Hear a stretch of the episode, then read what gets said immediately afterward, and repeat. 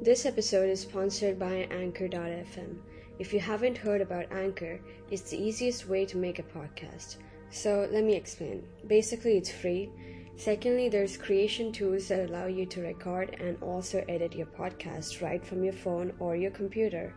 And after which, Anchor will automatically distribute your podcast for you so it can be heard on Spotify, Apple Podcasts, and many other platforms. You can also make money from your podcast with literally no minimum listenership. So it's everything you basically need in a podcast in one place. So go download the free Anchor app or go to anchor.fm and get started today. How are you doing, Abraham? It's been two episodes and you're back. You're going to be the most recurring person on this uh, podcast. I'm doing well. I'm doing well. Mitzpe Ramon is xeric, arid, dry. Arid and dry is the same word. Xeric as well. I exist. The first words of Genesis is God created the heaven and the earth. Or was it uh, light and darkness? It's like the It was seven things. It was seven days, no, but the first, the very first words. I think it's light and darkness. yes, Separated the, the sky from the night from the sky. It's beautiful because axiomatically, the first thing that builds Judeo-Christian society is there is good and there is evil. Absolutely, they they exist. Let's continue talking. But, but it, the metaphor of it, I think, leaves room for it to be one, for good and, and bad to be one, to be, uh, you know, a dynamic, like like the day and the night. I can add uh, artist artist uh, point of view that I think in the eighth day, ככה אומרים? Eight. eighth eighth day the Dead Sea is create because after the seventh day God see everything he made and suddenly a big uh, creature came out and start to cry and then it's the Dead Sea. beautiful, beautiful. Why is it the Dead Sea, not Mount uh, Everest or Lake כי Tveria? הוא מו- כי הוא מלוח לגמרי. because it's uh, Wow. all salty hmm It came into the world crying, I'm salty. and make this uh, sea of the salt. I hold the wood now, the holy wood, You lied to your listeners. and and this is the holy wood. This is Mother Nature being being assimilated with another form of Mother C5H10O. Nature, and we put it in the fire. Abraham is disassociated from reality into virtuality at the current moment The cyberspace has swallowed me, and I'm comfortable with my my Dunbar's number being artificial. I think it's that's what it is. We like the I, how it called. איך אומרים אה, ג'וק? Bug? Insect? Cockroach. cockroach. Right, yeah, like זה המילה cockroaches. שרציתי. Totally. Uh, uh, that, It's like a cockroach. that's what we are. Mm-hmm. Cockroaches. You know, cockroaches and mantises, praying mantises, are part of the same family. No, part of We're the all- same genus. If you look at a cockroach from the side, you, you can you can spot a, a mantis's morphology. It's funny that I describe a cockroach like this. How it called? Stomping. No, I don't kill anything. I don't kill animals and mosquitoes. Because they're just trying to, like, you know, get some blood for their children, you know? Yeah, I used to tolerate mosquitoes biting me, but I've detached from my Janus beliefs, and you're you're not doing anything useful. True. And I prefer the mosquito not to bite me. Of course. And how did you come into that detachment? That i- if you lack all preference, then you're you're not doing anything useful. True. And I prefer the mosquito not to bite me. Of course. We have our two friends currently setting up a telescope to look at the moon, um, which is very interesting. Something I haven't really done in a very long time. Kohanim. hmm Spock. Kohanim. Oh, I remember it from Spock. Yeah, but uh, it comes from Kohanim. The, the Star Trek creators stole it from the the Jewish priests. It's interesting how everything is archetypal. I think in that case it was stolen directly from Judaism. But then what wasn't? True. So tell me more about your interest in novelty. Well, the interest side, I think everyone is fundamentally interested in novelty. We can discuss it from the neuroscientific point of view, where dopamine might as well be the neurotransmitter equivalent to when we describe something as new in our lives, something that changes, the feeling of, of change, newness. And we can also look at it from a more ontological point of view, where the two main forces that everything depends on are habit and novelty. And these two poles interact between each other and form everything from material reality to our minds. Um, if there's anything important of novelty to say, it's that novelty always wins. This is one of Terence McKenna's famous quotes. Novelty always wins, meaning that we can depend on that. It, it runs parallel to the Heraclitean maximum of everything flowing. Everything is change. There will always be newness. And I think that's something liberating to accept, to to understand that nothing lasts, both the good things and the bad. Nothing lasts. So So the f- way to fully live an experience is to be truly present in the experience itself. mono no aware. Does that ring a bell? Sorry? Mono no aware. Mono no aware. Impermanence, Yes? ephemerality, things that don't last. Right? No, no. Yeah, very ancient word. Mhm. Very. Mhm. Yeah. What does it mean to you? Something, mono is something, stuff or something like this. Aware. How going on. Right. Nothing lasts. Yeah, Nothing yeah. stays. Yeah, actually nothing me. Right. Yeah. Right. Like uh, empty. Yeah. Empty, but but also changing. Right. yeah, yeah. Yeah. yeah. But a little bit, I feel a little bit sad.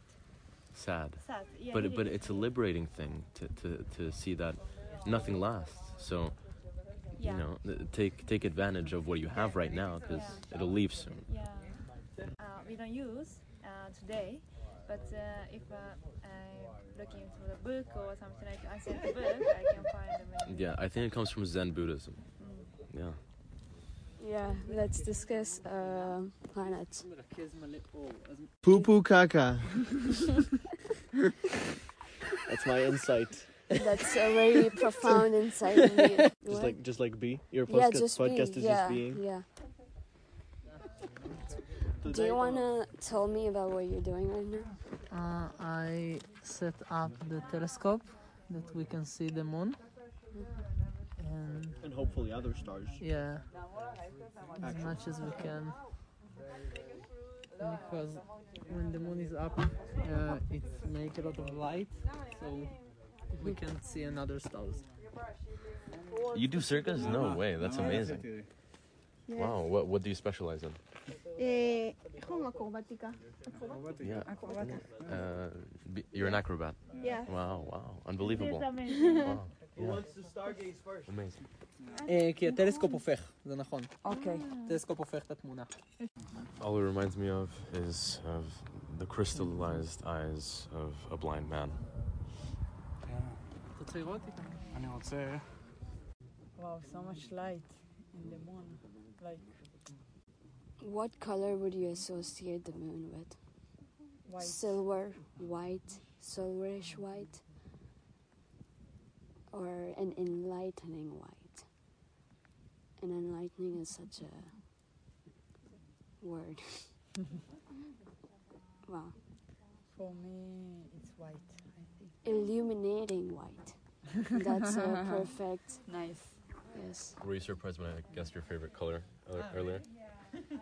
Were you surprised when I guessed your favorite color earlier? But it's not really my favorite color. Okay. I don't have a favorite one.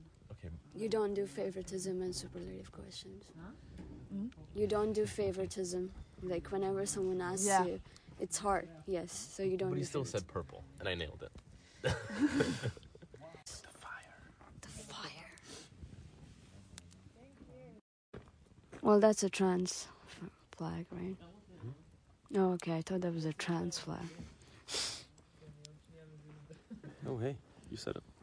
It Oh, appeared, yeah. it appeared later. Yeah, yeah, yeah. I remember it from the LGBTQ. That's bisexual flag. I don't know what that is. The pink jack. Maybe some sort of UK feminism. Yeah. This is the best Spanish flag. The Republican flag. The Spanish Republic was what existed just before the Spanish Civil War broke out. Technically, the reason that it started is precisely because the Republic existed. So maybe Spain shouldn't carry that flag ever again. Leftists think the opposite in Spain. How do you feel about your Spanish identity? I don't assimilate to any national identity. Do you have any interesting ideas to contribute? Interesting ideas. In Hebrew, does litgagea.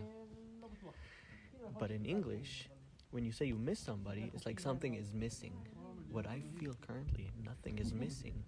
The feeling I have is that I have something I'm excited to go back to, but it's not missing. There's not an equivalent for that in English, because you miss somebody, you it misses. Yeah. But in, in Hebrew, you can say mitgagea without something being missing from your life. It's just that I have this knowledge of something good that I have to go back to without it being a negative experience. Ah, That's very true. I feel And like language is a very interesting thing that you have so many different languages and everything in a different language would have a different emphasis than the other one It's gonna be so Languages are crazy. There is, Do you uh, know how cool it I don't remember where exactly this tribe is located, but there is a tribe in Africa. At some point that earlier, Their the, the way of saying hello That's fine. is their way of answering to the question, Where are you headed? wow So instead of saying hi to you, I'm actually telling you my intentions of, of how my day is going to look like. Great. With, with hello, we get so little information. They greet each other with information. I think that's amazing. that's amazing yes I took translation in high school, oh amazing and what you study in translation is how to is how to overcome linguistical voids Mhm. because of the differences between languages. true and it's I think it's an art to know how Definitely. to translate, to know how to pass an idea that's been verbally expressed completely different than how you think, Burn. but it needs to come from the realization that we all ha- have the same brain mechanism in us, so we can channel those ideas in somewhat in some way. People say that translated poetry cannot be read or understood, but I disagree entirely. If the translator is good, he can he can hopefully reach a very similar I uh, think it just message. it can just have a different message. Right. That's that's the point. Yeah. It's the translator license is that you can you can change the original text for the purpose of, of making it better, right? In for some pur- sense. purpose of message. I think with with writing, the the difference between like poetry and books is that poetry relies on structure a lot more, and when you translate, structure is another obstacle. Because if I wa- if I want to pass on the idea, I have to give up a bit of the structure. Maybe I need to use more words. It's a it's a longer line. It's different punctuation.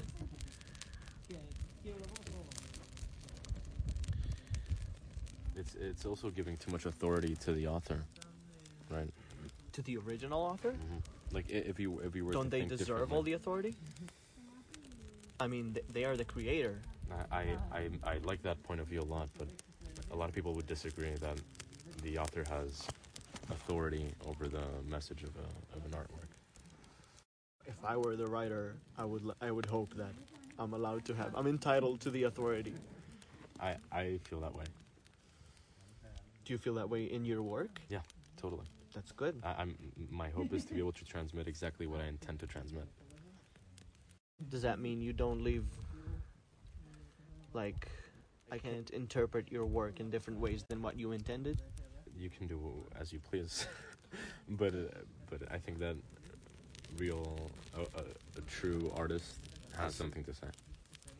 Even though the ideal pool is inflated for many years now. Right. Don't you, don't you sometimes feel like m- millions of people have said what you're trying to say before you? Oh, totally. And Nothing, with, nothing is new under the sun. so with being with being a creative, I think that's a bit a it's a bit of a numbing thought. Hmm. This is why this is why the interpretation, the individual interpretation of it all is so important. Like when I used to write, I feel like my writing was very amorphous because I wanted I wanted to rely on people's interpretations instead of forcing what I think was a huge creation, you know? Because I had that feeling that the new thing that's going to come out of this, what I'm doing is not new. But the way it's being seen in people's eyes, no one can see the same. It's like we don't perceive the same colors. We can't. My red is not your red. So, We don't know that. But but like, yeah. yeah. we don't like know. you, you don't know if my red is your blue. I can't know. Right. But but that's why I think having that ideal goal of trying to create perfect communicability, you, you barely lose anything I because think we're doing good in that matter. I mean, I do think that communication, like human communication, can can bring conflict just as much as it brings understanding. But but it does differ us from other species, I think. In a higher in I don't know if it's higher because I've never been a different animal. I don't know. If I could communicate with my dog in the way that I communicate with people, I feel like my connection with the dog would be more intense, would be more developed. It will be less of the connection that it is today. It, of It's course, different. It is what it is. We have to. it is what it is, but I'm saying if, if a possibility arises, I would prefer to have the ability to be fully understood by and fully understood this different animal, Okay. which I can get to with like people who speak different languages. Extend that to everything. Understand fully everything. What is there to live for? You understand dogs, you understand every single human being, every language fluently, every biological, chemical process. You know, you're God. What What's now? there to live for? What now? Maybe, maybe if I have full understanding of every, everything there is, I can move on to what's not there yet. I can see, see beyond everything there is. That brings us again to the loop, uh, to a never-ending loop. Because if there's nothing that there is none of, and I can create it, it will be. there's a pragmatic purpose then. Like mm, if you are that person, if you become God, then you might as well create a new world. You gotta. I mean, you owe it to humanity. I feel like writers do that, especially the fiction ones. They create a whole different world, whole dystopian, utopian world with their own characters, their own government system. Their, everything is so abstract, yet it is so understandable to a certain degree. It is capable of making you absorb into that kind of abstract reality. when it does that, that that's good communication. Yeah. Wittgenstein said that if a lion, or asked, if a lion could talk, what would he say? hmm And his response was nothing. The lion would say nothing, Right. or did Einstein not, res- No, res- not Wittgenstein. respond? Wittgenstein. Oh. Um, uh, yeah, he, he said that the lion would say nothing. Hmm. Language is meaningless. Right. We, we can also start from there. It's always a language or communication. Both, uh, uh, because language is essentially the same as communication. Roman Jakobson would agree with that. Mm-hmm. But regardless, um, I think that you need this hope of, of perfect transmissibility, perfect communicability. You need to be an idealist if you want to create something big. I feel like the sense of writing style that you were talking about before, I have the same ideas. In the sense that I wouldn't necessarily follow the writing rules. I would Structure. always bend them. I Mhm. would always It's fun to bend them. It it, it creates style. precisely. I want to be unique. I don't want to be a poet who's just talking about love and You life. don't I want want to to just be have a bunch more. of references. yes, Yeah. I would always mix with my dreams or realizations and make something out of it, regardless of the rules and the structure that one would dedicate to. If you become too unique, you become you become not understandable. exactly. Look at James Joyce. But on the other hand, if you choose to create a language and have an index of that newly created language, then you can achieve both originality and understanding. Totally. You let people into this new creation that is not non-relatable otherwise. Hmm. I think that's the goal of, of the poet or the writer. It's to create the perfect language. I think J.R.R. Tolkien did that with Lord of the Rings, and Right. yes, They do have different words there. they have a whole language. It's crazy. Yeah, but it's not a, an, a create a new natural language. It's It's based on things. It's based on a dystopian reality that he writes about. you know, the, uh, like the goal is not to create another societal language. The goal is to create to use language so well that it's unmiscommunicable. Uh, I think we go back to that point. It's it's just a goal though. That's that's to what use that's what- language as we use math, exactly.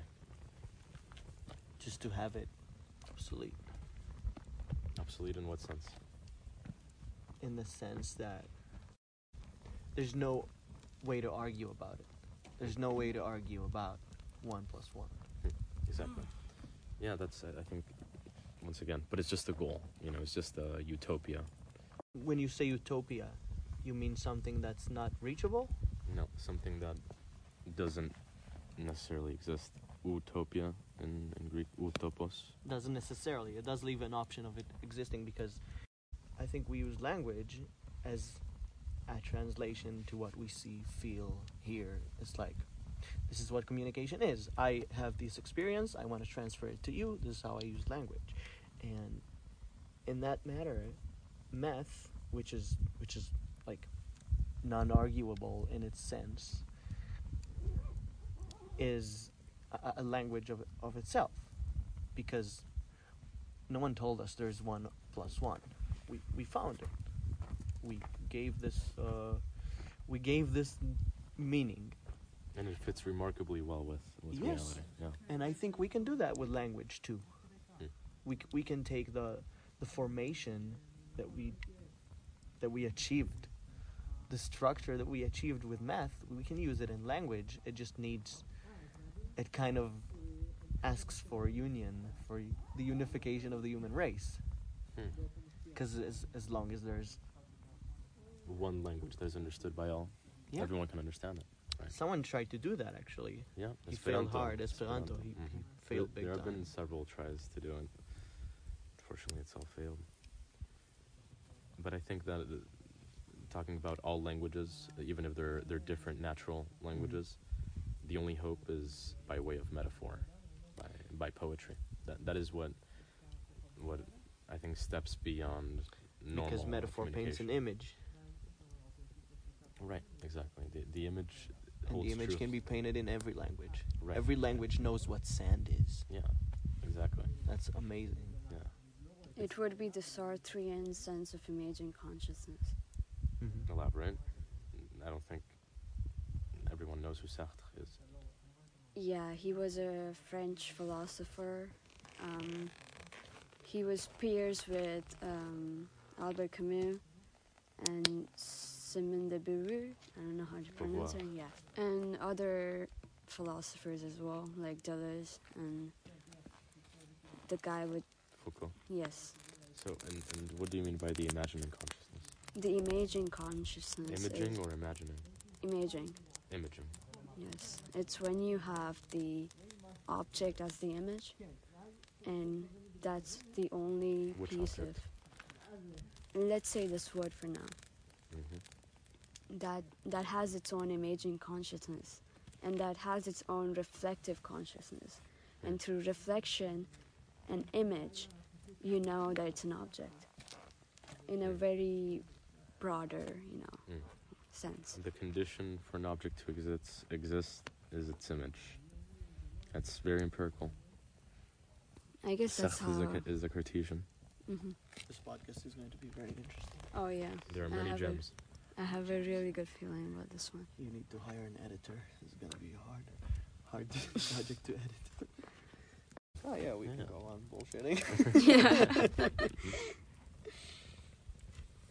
Uh, I, I, I'd- I'd like you to, to listen to mine.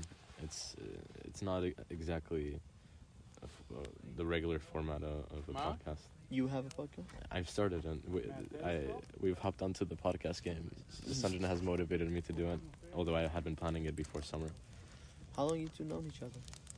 uh, for almost two years, Wow. or a, a little bit over two years. Yeah, probably Yeah. a little met bit over two.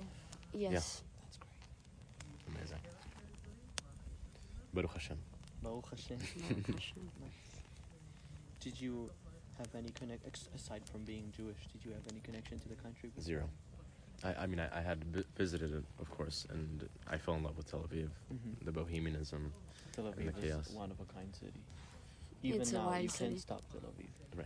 Yeah, startup nation. no, but uh, but it really has a has a beauty to it. The vibe, uh, you know, really surprised me as a naive 16, 17 year old, and so the the city in itself was one of the main factors for me to come. Mm-hmm. And not, I mean, I, I, I love Tel Aviv still, but that romanticization has obviously collapsed on itself. Are you planning to make Aliyah? Absolutely not. No. Because of the systematic and uh, you know governmental aspects of it. Yeah. Okay. I dig. Nice. Freedom. And also, I, I'm, I'm in no obligation, you know. Uh, I could, but But it doesn't mean enough for you. yeah, honestly. Like, but nothing means enough for me at this point. of being too honest with myself.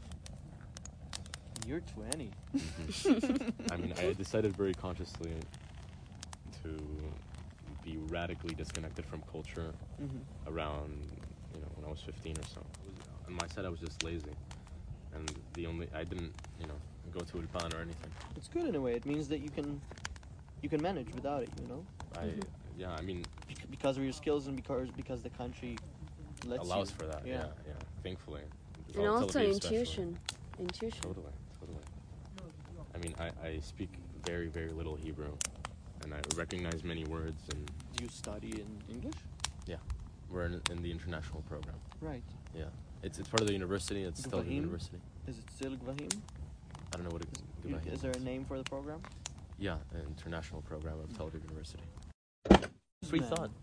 Speech, power, like freedom of speech. Right. And and and yes, I want to be able to ruin someone's career if their service is horrible. And if they're corrupt, There was a plumber in my house two weeks ago. I ha- I own three dogs. There is an entrance to the building and an entrance to the house. You go up a a couple of stairs and you enter the house. The man left the both doors open, and my dogs run to the street. And I go back in the house with the dogs holding them from the leashes. He goes, "I don't give a fuck about your dogs. I'm here to fix the plumbing." What a motherfucker. Why can't I burn this man alive? Right, right. Why can't I ruin his career? Yeah. He does not deserve to be paid for what he does. Totally.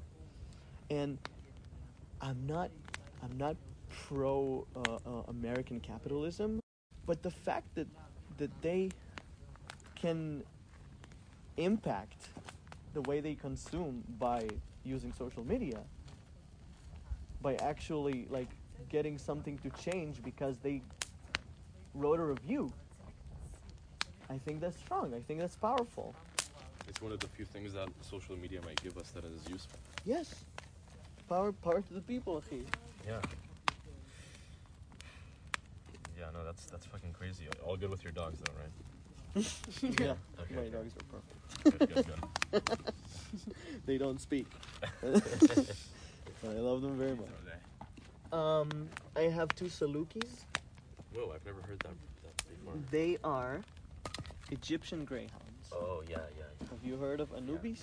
yeah. Of course. They are Anubis. Oh, nice. So I have Aisha, which is a two, uh, yeah, two years old Saluki who I brought with me to the relationship. I have Queen, which the woman decided to give me as a birthday present for my 28th birthday present. As if I'm a five-year-old, she gives me a puppy. As if you needed more dogs. As if I need more dogs, and and she has Henry, which is a Boxton That is a designer, American designer breed of uh, Boston Terrier and a Boxer. Oh, you put the wood. The Yes. last one, the one that was here. The one that was here was uh, laminated by Inoyo. מצאת? אתה צריך עזרה לפרק? מצאת? Oh yeah, I can see.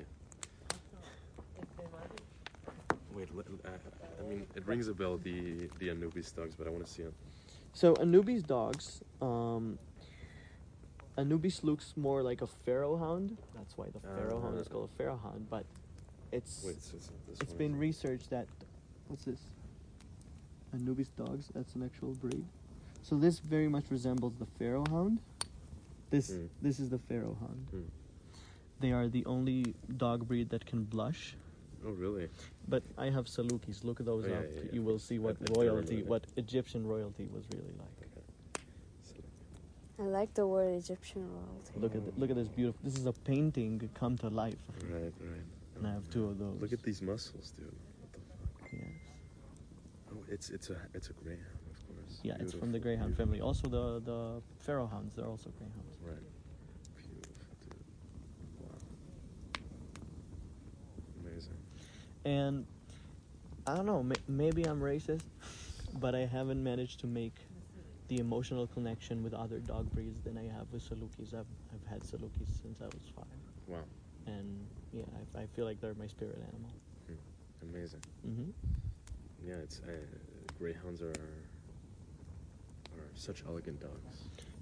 They're very different from other dog breeds. They're more independent. They're less less whimsical. Mm. They're more on point. My my grandfather used to take care of greyhounds mm-hmm. because their family hunted. They're good for that, yeah. Mm-hmm. Savage dogs. It's gonna be amazing with all the fire sound effects. No need to have the the backdrop. No. Campfire in Mitzpe Ramon. Mm-hmm. Episode one. Episode four. oh wait, no, four? episode Four. one of Mitzpe Ramon. I want to hear more about what you said that you don't believe in favorite what favoritism. Favoritism and superlative questions.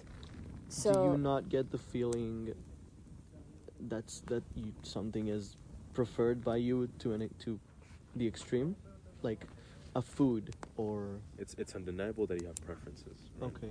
I, I- I think that the goal is to be preferenceless, to integrate all preferences. So you're working on not believing in it. No, I just like whenever someone asks me, "What's your favorite color? What's your favorite food, drink?" I have like so many different preferences, right? Mm-hmm. How do I choose one over the other? And so that's why I say I cannot do favoritism because there's all these different kinds of colors or entities or whatever I like. I can't just name one of it and be like, this is the, unless it's like a very strong connection with that particular Mm-hmm. object. So you think some, you you you're saying saying something is your favorite is always an exaggeration. Yes, It's always to a certain extent. yes. total. Yes. Like. And even with superlative questions like, what's the most, what's the least, Mm-hmm. I don't know. Hmm. There are many. It can be momentary. True. It's usually momentary when people, you know, I mean, choose I, I one would over hope the it other. is because if you've had the same favorite food since you were five. I love it. There's people, you know, they can't any- eat anything but schnitzel and fries. Is This it woman. you? Yeah, that's me. No. But I feel like I've already said that on the podcast too before. Like I, I just don't with food. I'm weird. Yeah? I'm more of a liquid person Liquid in the person. sense that I would drink water, juice, any kind of liquid. You like cocktails? Yeah. Like, uh, and, uh, even if we were taking smoothies with all the nutrients, that's might not even be enough. You know, you need to chew for your muscles. to True, be true, healthy. true.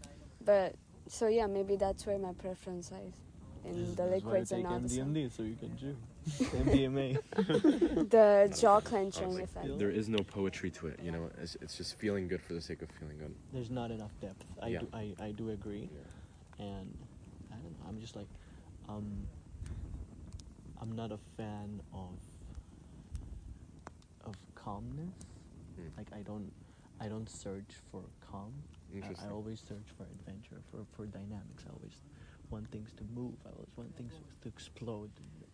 I'm becoming sort of a Of an alcoholic. addict. Yeah, that's good. Yeah, I feel like in winter it's sort of justified in a way because like the heat. listen. Alcohol gets you. Yes, Alcohol true. understands you. Alcohol Mm. does not give you shit for liking it. Mm. It's Mhm. not gonna play with your heart. It's just like, I don't know. I used to hate marijuana. I used to, because marijuana was, marijuana meant loops, Okay. meant like thoughtful loops, and I have to think about the shit that I want. to- And and That's with what's so alcohol, alcohol is just like this. Right, right, right, right. right. All of this, this is what it. This is what it's all about. I don't give a fuck. Raising the middle finger. Yes. No prefrontal cortex. But it's super bad for your liver. Yeah. Weed technically en- ends up being as well, from what I've read. Really? hmm Long term, like five years. At any any format of consumption. Obviously, the edibles fuck you up even more. But, Really? Yeah, but even smoking. Uh, smoking's horrible. Yeah, smoking can give you uh, like, but smoking weed can give you stomach problems and stuff. You don't say. Yeah. Mhm. Can you get medical wor- marijuana for those? right, right, right. The medical card. the the cure is in the in the wound. Hmm. I don't know if it is in the case of cannabis. But maybe it is. That actually connects to strength training. When you do strength training, You have to You create- your muscles. you create cells. micro injuries in Right. your muscles that fill up with stronger matter. right. Yeah. So the cure is the one. That's crazy. Yeah. Yeah. Or like punching and boxing, you destroy the. Yeah, you make micro fractures in the bone. Right. So cool. Amazing. We're humans. We're we can do anything almost. We We are just lazy fucks. Oh yeah. Laziness is very much addictive. Yeah. It's idleness. Self actualization is the best byproduct that we can find out of our evolutionary mishap of suddenly doubling our brain size. Because you you're saying it's a byproduct because people do get there. Because for some reason, uh, I mean, the, uh, Woody Tamar said earlier that I said uh, that accidentally the other day. I said that we discovered the Mona Lisa, right? Yeah. I meant that uh, thanks to our, uh, you know, the moment of evolving to be able to hunt better, to become the apex predators, Mhm. that's left a room for us to paint the Mona Lisa, to discover quantum mechanics. Um, and another byproduct of, of that is, you know, uh, selfhood, the, the relationship to to survival at a it's meta survival. We can Mhm. we can put it that way. Self actualization is meta survival. It's uh, why us? Why why are we the ones that have to meta survive? Because we're the ones that are metacognitive. We're, we're the only ones that are Just ser- self-reflexive, reflective. But it's just an evolutionary mishap, Okay. you know. So we might as well. It's a mutation. Yeah, but it, let's be opportunists. You know, that's my argument. Of course. Yeah. Of course, man. I wouldn't give any of this up. Achie. Oh yeah. I Oh, wouldn't yeah. go back to being a monkey. I love this Yeah, shit. oh, yeah. Uh, This is solid material. Yeah, yeah, yeah, a lot Yeah. can be cut up. Um, also earlier, I'm Sanjana mentioned that we could be in a simulation. It's like sure, yeah, we, it seems like we might be, according to you know, Elon quantum Musk. mechanics and and Yeah. uh, Elon merge- believes that we're in a simulation. Yes, he's all for Oh, simulations. he's really. legit. if I you like him. if you merge quantum mechanics with computer modeling, it, it seems that uh, sim- we can recreate our world That's perfectly. plausible. Yeah, very plausible. The thing is, who cares? You're not losing anything if it's a goddamn simulation, No, right? So might even as better. right, right, right. You might as well. I act love it- act- video games. hey, uh, look at these graphics. This is amazing. Look at these This is graphics. am- Ama- look at look at the, the, the graphic mode. eat food. Amazing. it's amazing.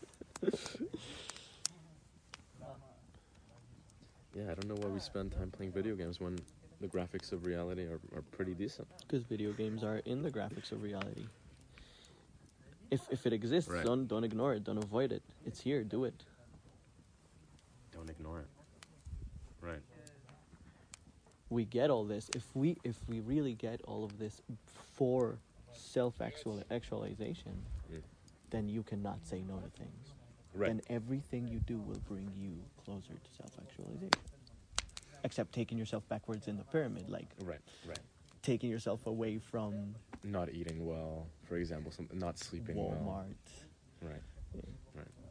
Uh, But then, when when you when you lose the need, to, it's not a lose; it's a give up. When you give up the need to survive, that brings forward the the option of a dumbing down, which happens in some parts of the world. There is a big dumbing down, in, in the capability of people to think individually. totally. Yeah. So, does that not bring them forward towards self-actualization? Are they going ba- are, are they going backwards because life is too easy? Yes. Totally. If, if we're thinking about um, consensus in a unconscious way, then yes. If, if you if you reach a consensus, it has to be a dialogue, a negotiation, and then you reach an agreement. But people have to be clear on what they're saying. You have to be conscious of what you're saying. So yeah, I think that being unconscious. So say yes to things, but know why you're saying yes to things. Yeah, yeah, yeah. That's that's a good way of framing it. But wh- what he said earlier, don't ignore it. You know, things come your way, Mm-hmm. we ignore them, and we don't do them. Right? If something ignores you, do it. You know, I, that's why I liked your your thing of don't ignore it, do it. It's here. It's in the simulation. Right? it's an option. It's a pretty. And um, there's little things to do that are more valuable than that. You know, than working on yourself, Mm-hmm. being an object of of value production for society. So that brings the question: if if what it takes is knowing that you're working on yourself to work on yourself, wh- why why is there the weakness of not knowing you're working on yourself? I mean, d- did other people not get the gift, or how how does that work? I- mean, I will never be in a different person's brain. If like, I will never be a sheeple. But how do they go about this? What are the first steps into self actualization? I think disconnecting radically from yourself, not believing in yourself, Not believing in yourself, but but not Potentially? in a not in an encouraging way, like uh, not in a disencouraging way. I mean, not believing in your existence. mm, pretty much, or, or at least believing that you're everything, uh, believing that everything has meaning. You know, y- you can believe everything, but Mhm. but if you believe everything, then you believe nothing, and that is that is the goal. And then little by little, y- you become a pragmatist. Mm-hmm. You're, you're contextual, it's, it's depressing, but it's big. Leaving a mark is, is a big deal. right? 'Cause Right. it, it's it's very easy to not matter. Let's do it like Elon Musk and Yeah, yeah. fucking colonize Mars. Exactly. Let's do it like Steve Jobs or or the other fuck. What's his Bill face? Gates. Bill Gates. The other the fuck. other fuck. The other fucking his wife. that, that are that are ch- treating gonorrhea and, and diarrhea in, in Africa.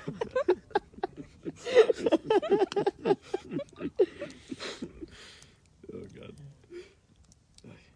That that is something that I find myself worrying about on a daily basis, leaving a mark. Hmm. And I think this is part of the reason why I went into creative advertising because advertising, like I said, is a way to make an impact. it's small now. It's making an impact on what people are, what toothpaste people are going to acquire, but it's a study how to impact, Mhm. and impact means leaving a mark. But here's here's my qualm. Mm-hmm. Are you impacting for the sake of impacting? Are you exploring for the sake of exploring? Um,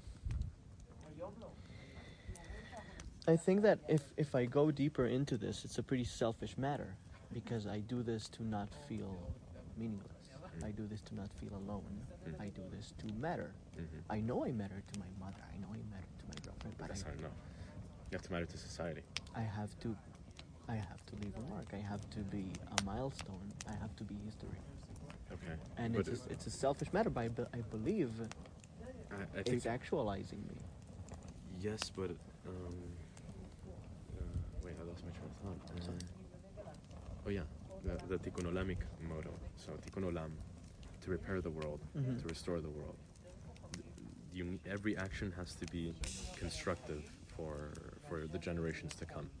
That is the idea of Tikkun Olam. If you want to leave a mark, make sure that the future generations suffer less. Tarfon said that it should neither be uh, an obligation nor something to complete, but you must do it. World. I can do it. Yeah. I'll, I'll take that on if that's You, you don't have to complete the task of re- repairing or restoring the world. just but, leave but a better world. You are obliged to uh, to do something at least, you know, to Mhm. participate a bit. But but uh, I, I don't know if I quoted him uh, completely accurately. What I meant is that you're not obliged to finish it, but you are obliged to participate. to contribute. Yeah. I will. No worries. You are. I am. Let me. Can I show you a video? Of course. That, uh, on, on your phone? 'Cause- well, no. Let's, let's exchange uh, numbers, but I'll, I'll show you the video now, just so you have it. I'll just pause it now. Okay.